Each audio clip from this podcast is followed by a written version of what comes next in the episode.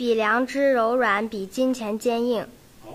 德洛克是美国阿肯色州的一个黑人青年，和许许多多的黑人一样，他在歧视与暴力中长大。他长得高大健壮，脸上还有一道斜斜的长疤。最可怕的是，他那一对拳头又大又硬，布满了疤痕。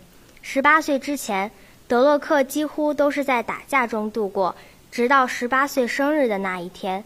就在那一天，德洛克在街上闲逛，不远的草地上有一个七八岁的白人小女孩正在追赶一只皮球。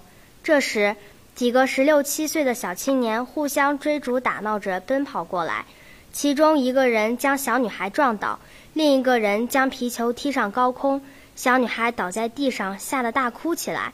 德洛克大怒，他冲过去把他们打得落荒而逃。德洛克将倒在地上的小女孩抱起来，然后捡起皮球递到她手上。小女孩破涕为笑。这时候，一个女人急急地从远处跑过来，一见德洛克抱着小女孩，立刻变了脸色。女人颤抖着叫了一句：“露丝，快跟妈妈回家！”德洛克一愣，赶忙轻轻地把小女孩放在地上。小女孩伸出小手，轻轻地抚摸了一下德洛克脸上的伤疤。跑到妈妈身边，转过身说：“哥哥，你的手好软啊！”那一夜，德洛克几乎彻夜未眠，脸上的伤疤仿佛还残留着小露丝的指痕。十八年积在心上的厚厚茧壳，在一个小女孩的轻抚下瞬间破裂了。接下来的日子里，他开始挥舞着拳头去铲除那些不平之事。人们开始重新去审视他。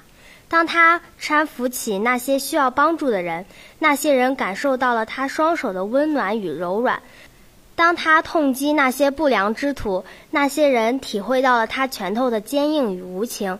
德洛克的名声越来越响，一些有钱人找到他，想花重金雇他为保镖或打手。虽然德洛克一贫如洗，可他却挥舞着拳头，断然拒绝了。后来。德洛克成了当地唯一的一名黑人警察。有一次，他参与围追一伙毒贩的行动，在激战中不幸中弹身亡。出殡那天，小城中的人全都去为他送行。在他的墓碑上刻着那句“比良知柔软，比金钱坚硬”，旁边是一双粗糙的大手。其实，比良知柔软，比金钱坚硬的，并不是德洛克的双手，而是他重新拾回的美丽心灵。